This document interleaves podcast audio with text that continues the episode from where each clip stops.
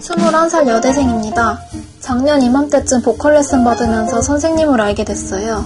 9살 연상이라 나이 차이도 많이 어, 옛날 나고 그거 남자로 생각나네. 느껴지지 난 스승, 않았는데 넌 어느 제자야. 순간부터 계속 마음이 가더라고요. 두 달 정도 레슨 받다 그만뒀는데 그 이후에도 선생님이랑 연락을 계속 주고받았어요. 학원 다닐 땐 수업에 관련된 얘기만 했는데 지금은 학교 잘 갔냐, 뭐 하고 있냐 이런 안부나 장난치는 톡들이 대부분이에요.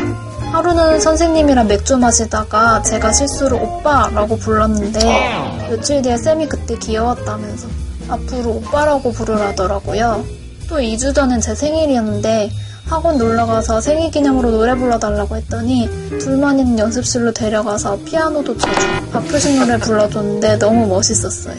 며칠 전엔 고기 먹고 싶다고 말했더니 천안에서 서울까지 쌤이 직접 운전해와서 고기 사주고 같이 산책도 하고 새벽까지 너뭐 혼자 같이 있다 갔다고? 집까지 데려다 줬어요.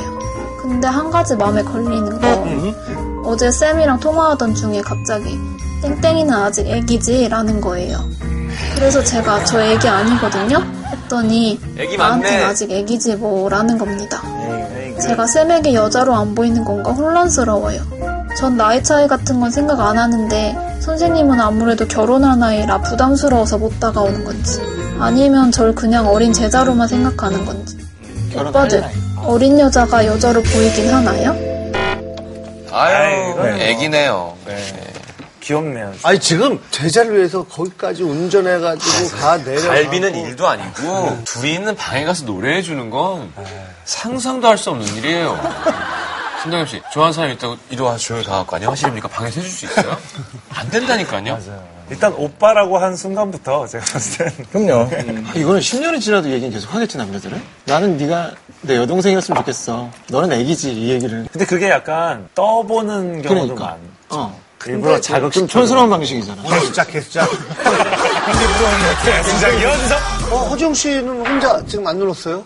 맞다. 허지웅 씨가 어, 서인혁 서인혁 씨가 서인혁 씨한테 애기 같다. 인연이 어린애, 애기지. 애다. 문자로 뭐라고 그랬죠? 문자로? 아 그래서 그래서 안 키셨구나. 아니야 전혀 아니, 절대 아니고 저희는 원래 제가 애기예요? 나 옛날부터 얘기했잖아요 나는 나이 많은 사람들 좋아한다고 누군가 너무 애기하게 하면은 이게 나는 잘 같이 못 살 것 같아서 근데 실제로 애기일 수도 있고요. 근데 자꾸 내 마음을 파고드는 애기일 수도 있는 거고.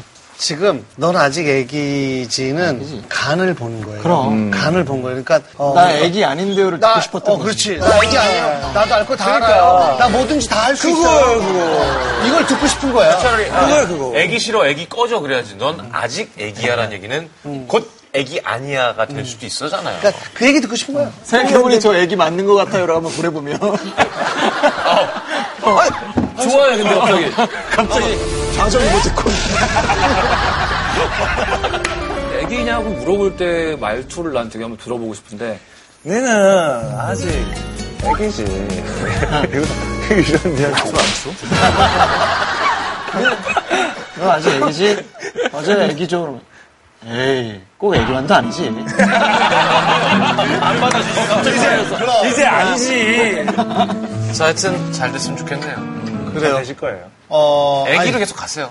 나 애기요 그- 나는 애기인이라. 알겠습니다. 축하드립니다. 네. 애기로 등극하신 거. 축하드립니다.